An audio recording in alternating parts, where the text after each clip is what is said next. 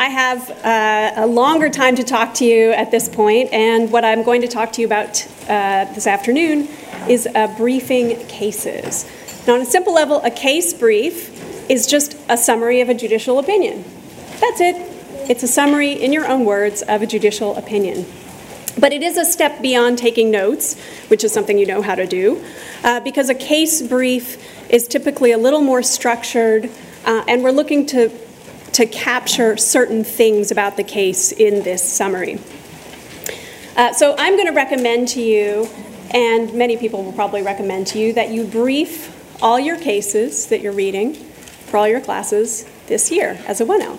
And as you start to read for your classes, many of you will think, you are insane. I barely have time to read all this stuff, much less write a freestanding summary of each and every case. So I want to start off today, before we get into the nitty-gritty of how to brief a case, I want to talk a little bit about why you might take the trouble to brief all your cases. See if that's working. So people have done lots and lots of studies about how we learn information and how we retain information. And one of the worst things you can do if you're trying to learn something is reread. Reading something multiple times can create something called the illusion of competence. The illusion of competence. That's not good. And I'm sorry to tell you this, but highlighting is right down there at the bottom of things that are good for learning and retaining information. I'm not saying don't highlight. I'm just going to suggest that you don't want to stop there, because rereading the bits you highlighted may have the same effect of giving you the feeling that you know something when in fact you don't. And the reason you develop that feeling is because you recognize it. But recognizing it on rereading it is not the same as really knowing it. If you want to find a truer test of whether you really know something, you can try to explain it to someone else, right? You've probably heard this before as well. If you can't explain it, then you don't really know it. And if you can put it in simple words and explain it to someone, then you've really taken ownership of it and you know the thing. So you can think of your case brief as sort of a way in which you're explaining this case to someone else.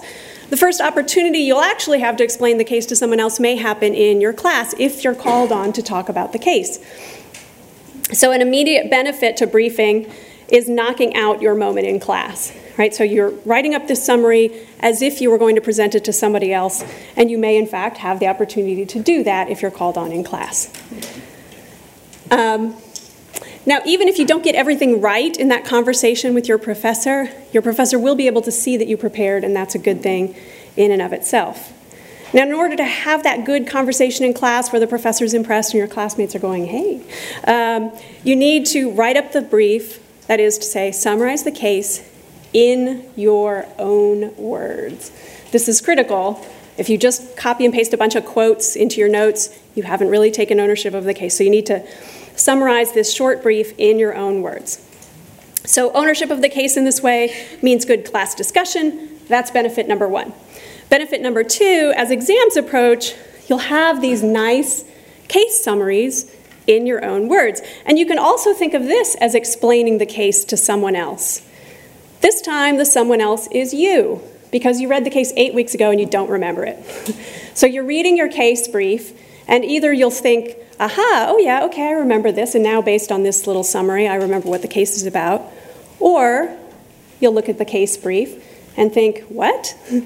And that'll tell you you need to spend a little more time with this case.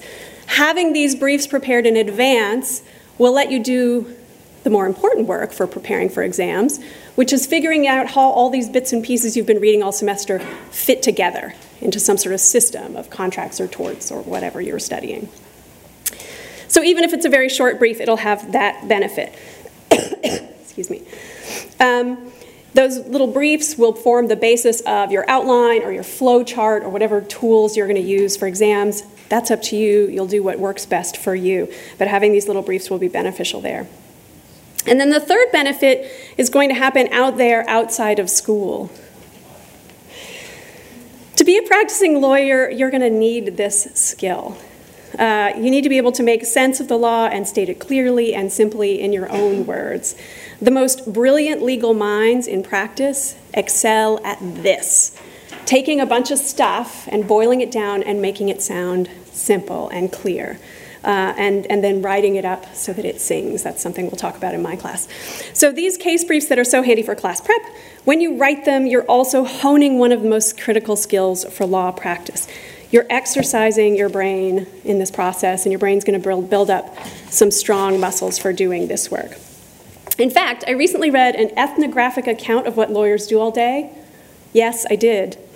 I read an ethnographic account of what lawyers do all day, and the authors of this article determined that lawyers spend a huge amount of time reading. Reading. All kinds of things, not just cases. In fact, mostly not cases in some of the practice areas. They read discovery materials and court filings and newspaper articles and books and all kinds of things. And what they all expressed, their most repeated wish and goal, was to read efficiently, so that they can find the stuff they really need as fast as possible and move on to the work they need to do. That's what case briefing teaches you to do. To read this case, read it efficiently, find the crux of the case, write it down, and then move on to the next thing. Now, you won't be efficient in week 1, and so it'll take some time and practice to get good at this and to be able to do it quickly. So I encourage you not to just drop it, after week 1, this is too much time, I can't do it, and let it go. Instead, keep practicing it, because it does get faster. Now, you may discover at some point, and you may already know, there are ready-made case briefs out there for you. They're in horn books. They're in outlines from previous students at this law school. They're on Lexis these days, I've just learned. And you might think, I don't need to do the briefing because somebody has already done it for me. And efficiency is good. But here's my warning to you about those. Using someone else's case brief is like watching someone else work out at the gym. It might teach you something about form, and that's a good thing. So you could use them for that. But you will not get any stronger. So this work of doing the case briefs yourself is very important. With those goals in mind, I'm going to talk through how you might go about briefing a case. You've been given a case to read. Hopefully you've had time to read it. It's Parker v. 20th Century Fox. And after this session, you're going to have a sort of model class conducted around about that case. So you'll see what that classroom discussion is going to look like. So that's the case we're going to use for our sample brief today. But before we get into that case, I'm going to talk generally about the categories that are typically included in a case brief, because along the way there's some vocabulary that you may not want to know that I want to get you familiar with. So your brief is likely to include the following information. First, the case name, the court it arose in, and the year. That's easy. It's going to be in your casebook. You'll just copy it into your notes. Then you're going to summarize the facts. But we don't want all the facts. We only want the relevant facts. And here's an interesting thing about reading judicial opinions. You'll discover that many of them follow a fairly similar pattern. And included in that pattern is a summary of facts, usually at the beginning of the judicial opinion. And when you're reading that summary, you won't know yet which facts are important. So in a little bit, I'm going to introduce a two-step process for creating these briefs, because as you're reading, you won't know which facts to pull out. And we don't want all the facts. We only want those facts that were significant in the court's decision-making process. We'll call those the relevant facts. Right? We only want those facts that really impacted how the court decided the case or serve as useful background. So you've got your facts. Then you have something called the procedural posture. This has stopped working. Oh, there it is. Procedural posture. What is the procedural posture? It doesn't mean stand up straight. The procedural posture is a fancy way of saying what happened in the legal case before it got here. So not facts in the outside world, like Parker had a contract and she thought she was doing this movie and then they tried to get her to do this other movie. But the facts in the lawsuit itself. So something like Parker sued, the trial court granted her summary judgment for $750,000, and 20th Century Fox appealed. Right? That's the procedural posture that got us to this opinion that we're reading. That'll get a lot easier to do when you're more familiar with court systems and with civil procedure, but it's just worth sort of paying attention to what it is you're reading and what stage of the litigation it represents. Then you have the issue. And this is where putting things in your own words becomes really important. The issue is the particular legal question that the court needs to answer in order to resolve the case. In Parker, the court calls it out for us, and I'll show you in a minute. But if you're struggling to figure out what the issue is, you have some help at hand. Look at your syllabus and or the table of contents of your book. Those may tell you why you're reading this case before you read a single word of it. And the syllabus may tell you exactly why your professor assigned this case. Wouldn't that be nice? And now you can read it with that goal in mind. And that also is what you'll be doing out there in practice. You have a client, they have a problem, you're reading it for that reason. You're looking for the stuff related to your client's problem. Now, my professor's syllabus, I didn't go to law school here. My professor's syllabus offered nothing more than a list of pages to read for each day. Not helpful. However, the Parker case was in a chapter in my textbook called Remedies for Breach, and in a subsection called Limitations on Damages. And that would allow me, if somebody had given me this advice, which nobody did, that would allow me to read the case knowing that I was looking for stuff about when damages might be limited after a contract's been breached. Now I'm reading the case with a lot more focus.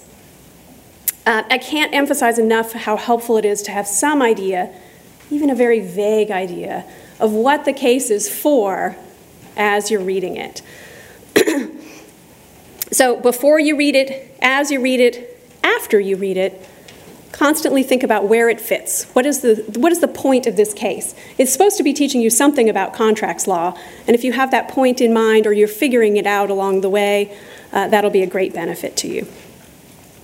Out in practice, you'll be doing the same thing. As I said, you have something you're trying to do or a problem you're trying to solve, and you're reading materials with that goal in mind. So you have that dynamic between the thing you're looking for, or the thing you know you're supposed to be looking for, and the text before you, and it's a very active form of reading. So again, this work of reading and briefing will help you build the mental muscles you need out there in practice. So if the issue is the question that the court needs to answer, the answer is the holding. Now, this is a word you've encountered before, maybe holding hands or holding a grudge. But in law, hold and holding have a different and particular meaning. So when somebody says, what's the holding of the case? Here's what you need to know. The holding can mean slightly different things depending on who you're talking to, that are closely enough related that it won't matter a whole lot. But some might think of it as the principle of law that you could pull from this case and apply to a future case. And some might think of it as something a little closer to the outcome of the case. Because of this law and these facts, this party wins. And that also is, that information, the outcome, is something you could generalize into that principle of law that could then be applied to a future similar case. Sometimes a court will announce in its opinion, we hold blah, blah, blah, blah. And that's handy. That's nice. But they don't always do that. So sometimes you have to kind of figure out what it is, and what you're looking for is the crux of why this case came out the way it did. What bit of law or certain facts drove the court to decide in Parker's favor? Right? That's the holding. That's the thing you're trying to capture. That'll make more sense when I give you an example, and you'll get used to identifying holdings with practice. So if it's a little murky at the outset, that's fine. You'll get there. Now you've got the court's reasoning. This is the last piece. Oops. The reasoning is where we really dig into the court's justifications for deciding the case the way it did. And you can have quite a bit of detail here.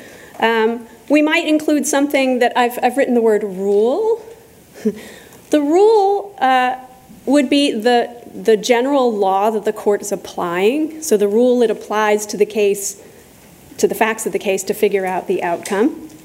You're familiar with the word rule, right? Sports have rules that impact how things turn out. Games have rules. We might say something like, as a rule, students admitted to UVA Law have strong academic credentials. Good job. Congratulations.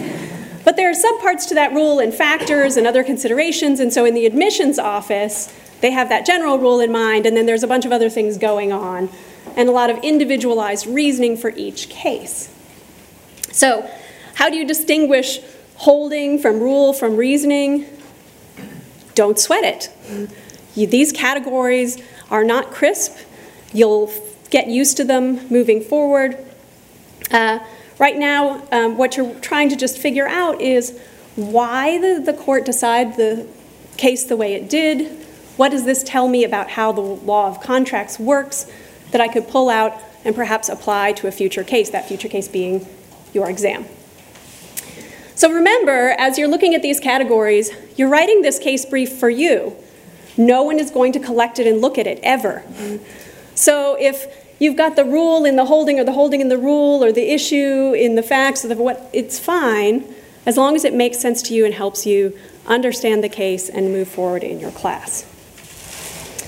Now, related to that, these are the categories of information you're looking for, and you might have all of these in your brief, but if you look at how people brief and what a case brief looks like, you know, here's a textbook that some of you will be using, The Lawyer's Craft.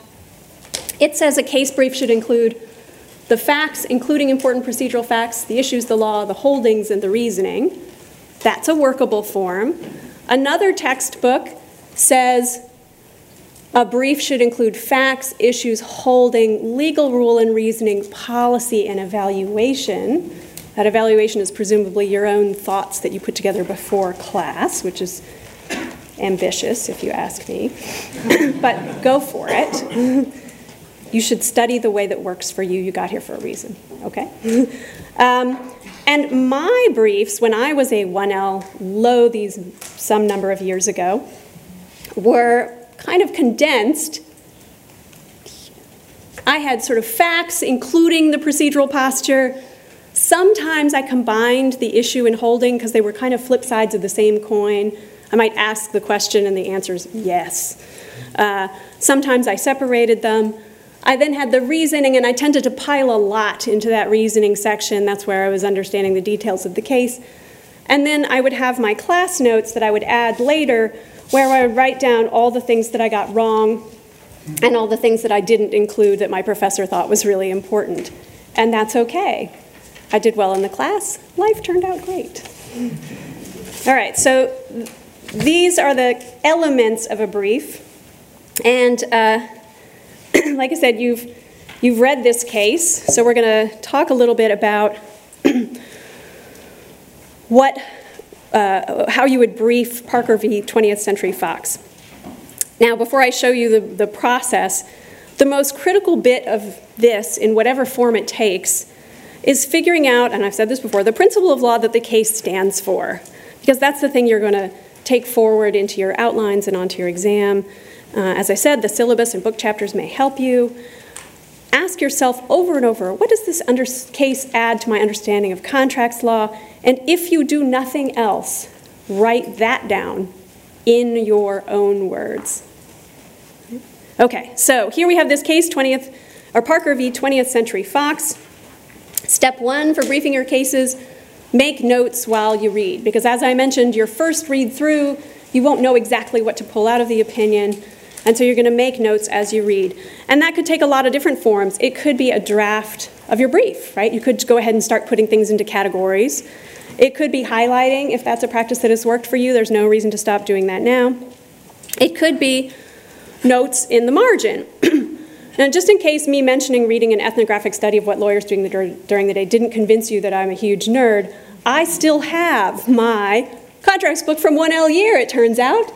And, oops, I've taken this picture. This is my book. These are my notes. Sorry, this thing isn't working super well for me. So I was a write-in-my-book kind of student. And so here are my notes, and I'm just going to kind of walk you through my process a little bit. Your process might be a little bit different. So here's what I wrote as I was reading the case for the first time. Maybe a little hard to read, so I'll tell you. I wrote up top, summary judgment for contract amount granted at trial. So I flagged the procedural posture there. And then I identified this whole paragraph as the rule. And that's the part of the case that talks about the general law that's going to be applied to resolve this case. And I've underlined some parts of it. The measure of recovery by wrongfully discharged employee is the amount of salary agreed upon for the period of service less the amount which the employer affirmatively proves the employee has earned or with reasonable effort might have earned from other employment. If you read that and you think, what? And then you have to read it 6 more times. Promise yourself you won't do that as a writer. That's me putting on my writing teacher hat. You don't have to write like that. Anyway, so that's some sort of general law that's going to be applied. And then I underlined some more stuff down below. The employer must show that the other employment was comparable or substantially similar. The employee's rejection of or failure to seek other available employment of a different or inferior kind may not be resorted to in order to mitigate damages. Great. And then in the margin, I've got this note here, reasonableness is not a factor. I've basically flagged that the court's not going to consider reasonableness. Great, good to know. This is all very general. That is the general rule to be applied in the case, but the real action happens on the next page because this general rule isn't really in dispute. What we really need to know is how it applies to Parker, who is Shirley MacLaine, who you may or may not be familiar with, depending on how much you like older movies. So here on this page, this is the next page of the opinion in my textbook, I've written a box around the words both different and inferior. And it's at this point on this page that I realized those words, which were also on the previous page, it turns out those words are the test the court's applying to figure out whether the case, the movie being offered was substantially similar, such that it should be, have been accepted in mitigation. And then I've got in the margin, different role, inferior contract. So I flagged the 2 key reasons the court gave for why Parker should win this case. All right, so step 1, take notes.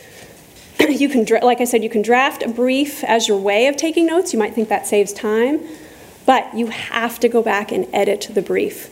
The first time you draft it, it'll probably be too long because you're including too many things that aren't important. And you haven't done that critical thinking where you take ownership of the case if you're just taking notes as you read. So it's when you go back and trim it down and reword things that you're really doing that critical work of briefing the case. So here's how my brief ended up looking, and then this is my 1L brief. I did fine in the class, so it's not a bad example. And I want to emphasize again, yours could look very different, and that would be okay. Right? It's for you. It's your study tool. So here's where my brief is, and you want to summarize in your own words. Right? That's where you really understand the case. You summarize in your own words. So first I have the facts, and I tended to bullet point them. I have the setup of the case. Parker Shirley MacLaine had contract to perform in a musical production, contract guaranteed minimum payment of $750,000. Studio canceled and offered this other film. MacLaine sues for sum due under the contract. That bid is actually part of the procedural posture. Like I said, I tended to like, kind of lump them together. And for damages of brief, studio manages to deny both. Apparently I had an opinion about this. On the grounds that Shirley failed to mitigate, we were apparently on a first name basis, because she turned down the Western.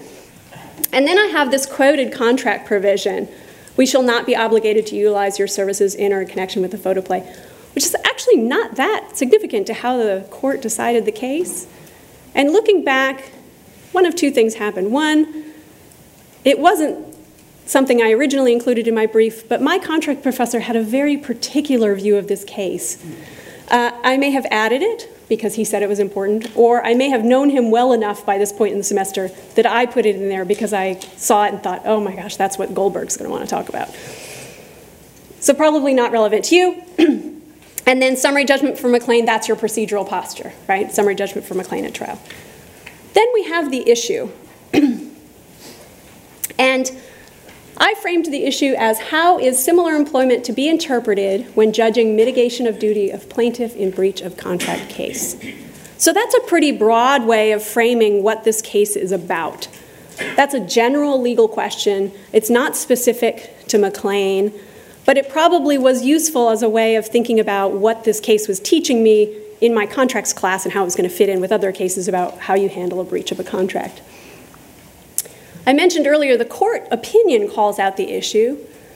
The court opinion says the sole issue is whether plaintiff's refusal or defendant's substitute offer of Big Country may be used in mitigation. That's also a perfectly fine way to frame the issue. That way of framing it is focusing on this particular case, right? Is this refusal of the movie? So that's the issue the court was trying to resolve in this particular case. Then when I wrote the holding, I got more specific about the case itself. I wrote the alternative movie did not qualify as similar employment. MacLaine was not obligated to accept it. Summary judgment affirmed. That's very specific to the case, and that actually doesn't tell me anything about the law. So somewhere between these two pieces, what you want to do is capture both things. You want to capture somewhere between these two pieces the nugget of law that generally you understand this case stands for and the specifics of why this particular case came out the way it did. So if you can capture those two things, whether you call it issue or holding, question and answer, you'll be in good shape. Finally, we have all the court's reasoning. And this is, like I said, I tended to pile a lot in here. First, I have a quote. I actually typed in a quote of that rule. Again, putting things in your own words is generally better, but this wasn't really in dispute in the case, so maybe I felt because it wasn't really the crux of the case, I could just quote it. And then I have, court finds that the offer of the Western was different and inferior. See, I'm picking up those words and saying that seems to be, those words are the magic words that the court is using as a standard to apply. Different because using different talents, it was a musical instead of dancing versus drama, and inferior because she had no say on the director and the script and the New Deal. Those were the critical facts that decided the case. I didn't have those in my fact section. I should have, but it was okay. For some reason, I thought it was easier to have them here in the reasoning, and it worked for me. Right? Again, don't get too hung up on these categories. You need the information presented in a way that works for you. That's a pretty short reasoning section because the court actually didn't say that much in this case, right? I mean, you've got the court saying, well, obviously a musical's different than a Western. I don't know how obvious that is. Maybe it was back in the day, in 1970 when this case was decided. So we don't have a lot of reasoning from the court, and so this reasoning section is pretty short. Finally, in my brief that I wrote as a 1L, I have the dissent. What? None of my categories were dissent. That was not on any of the versions of the brief I showed you. Again, don't worry about the list of topics too much. Do what works for you and add and subtract as needed. A dissent is an opinion written by a judge who is outvoted on an appellate panel. It's not the law. It's just the opinion of that judge. The judge is basically saying, I think we got it wrong. Here's why. We'll talk in my class about when or why you might make use of a dissenting opinion as a lawyer. But if your casebook includes one, I strongly urge you to read it. And the same is true for a concurring opinion, where the judge says, I agree with the outcome, but I think the reasoning was wrong. Those opinions can be super helpful because they clarify what the majority was doing. I have read opinions where I read the majority and I thought, what? And then I read the dissent saying, you got this and this wrong, and I think, oh, that's what the majority was trying to say. So they can be very helpful. So you can read them. Even if your professor isn't in the habit of calling on them, they'll help you understand the case. So I encourage you to read those. After this, I had some class notes. I'm not sharing them with you. Like I said, my professor had a very idiosyncratic take on this case. He wrote a whole article about it. So those notes would only confuse you because that was him and not everybody else. But you can add your notes in there. So your class discussion, and you're about to see a mock class of this case presented, will likely cover a lot more than these details you included in your brief. The goal isn't to write down everything. The goal is to boil it down to its essence. And if you've done that work, which means you've really thought about the case, then you'll be ready to have that class discussion about many more things. Case briefing is a powerful tool for thinking through what the case is about. You got to force yourself to do it, to really boil it down, to put it in your own words. And then you'll be ready to explain it to someone else in class or on the exam. And you'll be well on your way to building those mental muscles that'll make you a superstar lawyer. So, final thoughts. This case brief is for you. It doesn't have to look like mine. Make it work for you. Don't stress over the particular format. You're going to figure it out. The first couple weeks might be challenging. I don't know what goes in the facts section. I can't figure out this reasoning stuff. Just keep at it. It'll come. Be curious. If you're sitting in class and you've got this beautiful case brief and the professor is talking about something entirely different and you're thinking, I got it all wrong, be curious. It's okay. You're not here because you already know how to do this stuff. You're here to learn about it. So be curious, ask your classmates, go see your professor during their office hours, figure out where you went wrong and learn. And finally, you're going to be great. That's why we invited you here. Take a deep breath. I recommend you brief all of your cases. We can't really do questions in this format, and I think my time is up. But if you do have questions, feel free to email me or come by my office. Even if you aren't my student for legal research and writing, I'm happy to answer questions about case briefing. Good luck to you all.